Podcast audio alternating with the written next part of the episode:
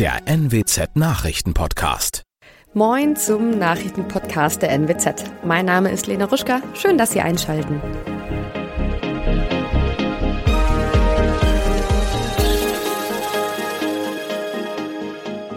Und das sind unsere regionalen Themen. Mutmaßlicher Armbrusttäter aus Bremerhaven in Psychiatrie verlegt. 20-Jähriger nach Kollision in Aurich in Fahrzeug eingeschlossen. Und Suche nach Schweinebesitzer in Nordenham. Nach dem Armbrustangriff an einer Bremerhavener Schule wird der Tatverdächtige in einer Psychiatrie auf seine Schuldfähigkeit untersucht. Der 21-Jährige soll vor drei Wochen das Lloyd-Gymnasium betreten und mit einer Armbrust auf mehrere Menschen geschossen haben. Dabei wurde eine Mitarbeiterin der Schule schwer verletzt. Mittlerweile ist sie jedoch wieder außer Lebensgefahr. Dem Täter wird versuchter Mord vorgeworfen. Wie Oberstaatsanwaltschaft Oliver Kostin mitteilt, macht der junge Mann weiterhin von seinem Schweigerecht Gebrauch. Ein 20-jähriger Mann aus Großen Feen sorgte am Donnerstagmorgen für einen schweren Verkehrsunfall auf der Kirchdorfer Straße in Aurich. Der junge Mann aus Großen Feen touchierte den VW Turan eines 55-jährigen Mannes aus Ilo. Wie die Polizei und die Feuerwehr berichten, war der Fähntier aus bisher ungeklärter Ursache in die Gegenverkehr geraten. Nachdem er den Turan touchiert hatte, kam der Wagen des jungen Mannes von der Straße ab und im angrenzenden Graben zum Stehen. Dabei verzog sich die Fahrzeugkarosse so, dass der Fähntier in seinem Fahrzeug eingeschlossen wurde und sich schwer verletzte. Gemeinsam mit dem Rettungsdienst konnte die Feuerwehr den Verunfallten durch den geschaffenen Zugang schonend aus seinem Fahrzeug befreien. Beide Fahrer wurden jeweils in eine Klinik gebracht. Wer kennt diese beiden Schweine? Diese Frage beschäftigte unter anderem am Donnerstagmorgen die Polizei in Nordenham. Zuvor setzten sie zwei ausgebüxte Schweine im Stadtteil Einswaden fest. Via Twitter suchte die Polizei anschließend nach den Besitzern. Nur eine Stunde später dann die Entwarnung, Schwein gehabt, der Besitzer der beiden wurde gefunden. Zusätzlich bedankte sich die Polizei bei allen, die bei der Suche geholfen haben.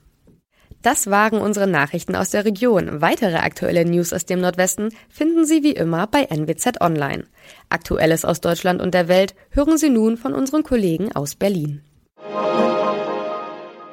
Vielen Dank und schönen guten Morgen. Ich bin Michelle Gradell und das sind unsere Themen aus Deutschland und der Welt. Im Bundesrat geht es um das Sondervermögen, den Mindestlohn und das Recht auf schnelles Internet. Neue Erkenntnisse nach Todesfahrt in Berlin und nach zehn Tagen Tankrabatt gibt es viel Kritik.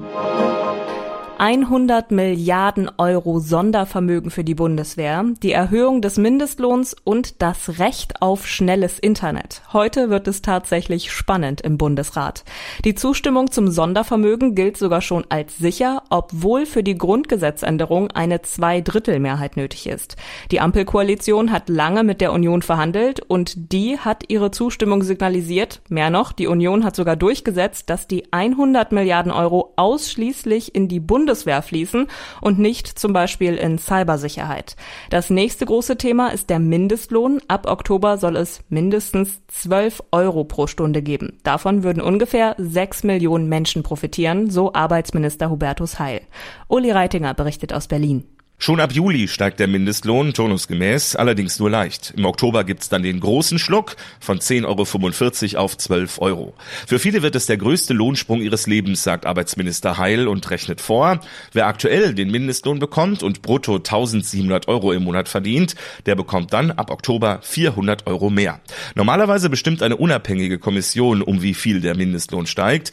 Die politisch festgelegte Erhöhung jetzt ist eine Ausnahme. Die SPD erfüllt damit ihr größtes Wahlversprechen. Der Arbeitgeberverband droht mit Klage. Beim nächsten großen Thema geht es um das Recht auf schnelles Internet. Das klingt auch erstmal vielversprechend, aber wenn man sich den Verordnungsentwurf der Bundesnetzagentur genauer ansieht, geht es wahrscheinlich eher darum, wie langsam ein Anschluss sein darf. Die Bundesländer, die heute im Bundesrat darüber abstimmen, fordern ein höheres Tempo. Ronny Thorau berichtet in jedem noch so entlegenen Haushalt in Deutschland mindestens 10 Megabit Download-Tempo und mindestens 1,7 Megabit beim Upload. So der Plan der Bundesregierung. Zwei Ausschüsse des Bundesrates haben aber überraschend deutlich höhere Mindestgeschwindigkeiten gefordert. Beim Download zum Beispiel 30 Megabit, also das Dreifache der Regierungspläne. Der Bundesrat entscheidet heute aber unabhängig. Die Internetbranche klagt jedenfalls, wenn lauter neue Leitungen zu entfernten Haushalten gebaut werden müssten, fehle Geld und Baukapazität für den Internetausbau anders anderswo für viele Menschen. Es gibt neue Erkenntnisse nach der Todesfahrt in Berlin. Ein Mann hatte dabei sein Auto zur Waffe gemacht, eine Frau starb, mehr als 30 Menschen wurden verletzt und jetzt kommt der Fahrer des Autos in eine Psychiatrie. Das hat die Berliner Staatsanwaltschaft bestätigt und fordert, dass der Mann auch bis zum Prozess in der Einrichtung bleiben muss. Tine Klimach berichtet aus Berlin. Die Staatsanwaltschaft geht also davon aus, dass der Tatverdächtige wegen einer psychischen Erkrankung sich ins Auto gesetzt und die Menschen umgefahren hat hat. Woran macht sie das denn fest? Die Staatsanwaltschaft Berlin spricht dabei von einer vorsätzlichen Tat. Auslöser soll eben eine paranoide Schizophrenie gewesen sein. Vielleicht hat er Stimmen gehört, Angst bekommen und ist dann ausgeflippt. Das müssen Ärzte genauer klären. Die hat der Mann von der Schweigepflicht nämlich entbunden. Bei der Durchsuchung der Wohnung wurden jedenfalls Medikamente gefunden. Der 29-Jährige ist schon öfter polizeilich aufgefallen, unter anderem wegen Körperverletzung und Beleidigung. Ein Terrorakt schließen die Behörden aus. Aber eben auch ein Unfall wird sich vor diesem Hintergrund ausschließen lassen. Das sagte der Sprecher der Staatsanwaltschaft Sebastian Büchner. Wie ist denn jetzt der Stand bei den Ermittlungen und wie geht es weiter? Noch laufen die Ermittlungen zu den genauen Hintergründen. Es werden Zeugen befragt, Videos ausgewertet, das Umfeld durchleuchtet. Seine Schwester hatte schon vorher gegenüber Bild gesagt, dass er schwere Probleme hat.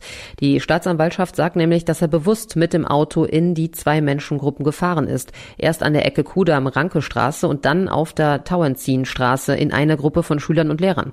Die Staatsanwaltschaft wirft ihm unter anderem einen Mord sowie sowie 31 Fälle von versuchtem Mord vor.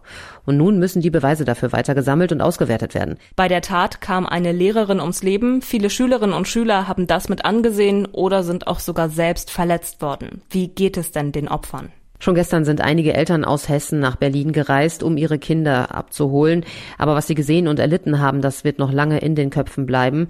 Die Opfer, Angehörigen und Augenzeugen von der Kaulboch-Schule im hessischen Bad Arolsen werden von einem Team von Schulpsychologen betreut. Eine Schulpsychologin ist auch am Abend nach Berlin in das Hotel gefahren, in dem die zehn Klässler untergebracht waren, um sie zu betreuen. Sie werden natürlich auch weiter begleitet, um das traumatische Erlebnis zu überstehen. Seit zehn Tagen gibt es jetzt das 9-Euro-Ticket und den Tankrabatt. Seitdem gibt es auch wahnsinnig volle Züge und so richtig gesunken sind die Spritpreise noch nicht. Entsprechend gibt es viel Kritik, besonders daran, dass die Mineralölindustrie den Rabatt zum Teil nicht an die Verbraucher und Verbraucherinnen weitergibt. Manche fordern sogar, den dreimonatigen Tankrabatt vorzeitig wieder abzuschaffen. Auch der Autoexperte Professor Ferdinand Dudenhöfer sieht das 9-Euro-Ticket und den Tankrabatt sehr kritisch.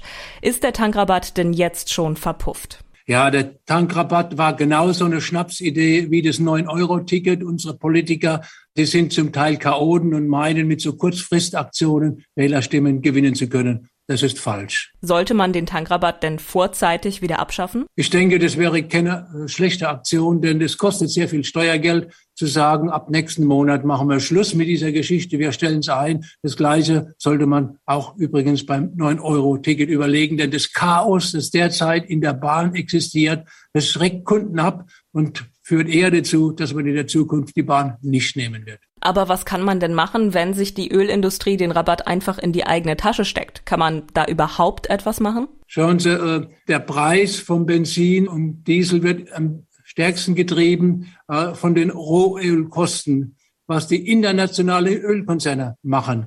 Und die sitzen nicht in Deutschland, die sitzen in Holland, die sitzen in England, die sitzen rund um die Welt.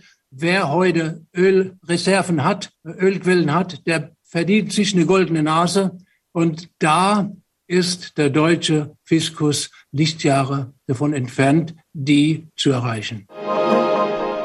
Der Tipp des Tages heute für alle Eltern, die sich auch immer denken, Sport ist Mord und Kinder sollten viel vorsichtiger beim Sport sein. Heute am Kindersicherheitstag geht es nämlich genau darum. Das Motto ist Bewegung und Sport, aber sicher. Denn wer kennt es nicht, schnell sind die Knie aufgeschrammt oder der Knöchel umgeknickt. Aber eigentlich ist kein Sport für Kinder viel gefährlicher als Sport. So sieht es Stefanie Merzhäuser. Sie ist Professorin, Kinderchirurgin und Präsidentin des Vereins, der den Tag heute organisiert. Wie hat sich die Bewegung bei Kindern denn durch die Pandemie verändert? Covid hatte große Auswirkungen auf die Möglichkeiten der Kinder, sich zu bewegen und auch mit in anderen Kindern zu interagieren. Kinder haben zum Teil stark an Gewicht zugenommen. Und hat das auch schon Folgen? Weniger Bewegung führt zu mehr Unfällen. Nicht, wie viele Leute denken, wenn Kinder sich nicht bewegen, haben sie weniger Unfälle. Bewegungskompetente Kinder haben weniger Unfälle, weil sie besser geschmeidiger hinfallen, wenn sie hinfallen und sich dann auch weniger schwer verletzen. Die Empfehlung der WHO ist, dass sich Kinder ein bis drei Stunden täglich bewegen sollten. Aber man kennt es ja von sich selbst. PC, Fernseher, Smartphone, alles verlockt zum Sitzen.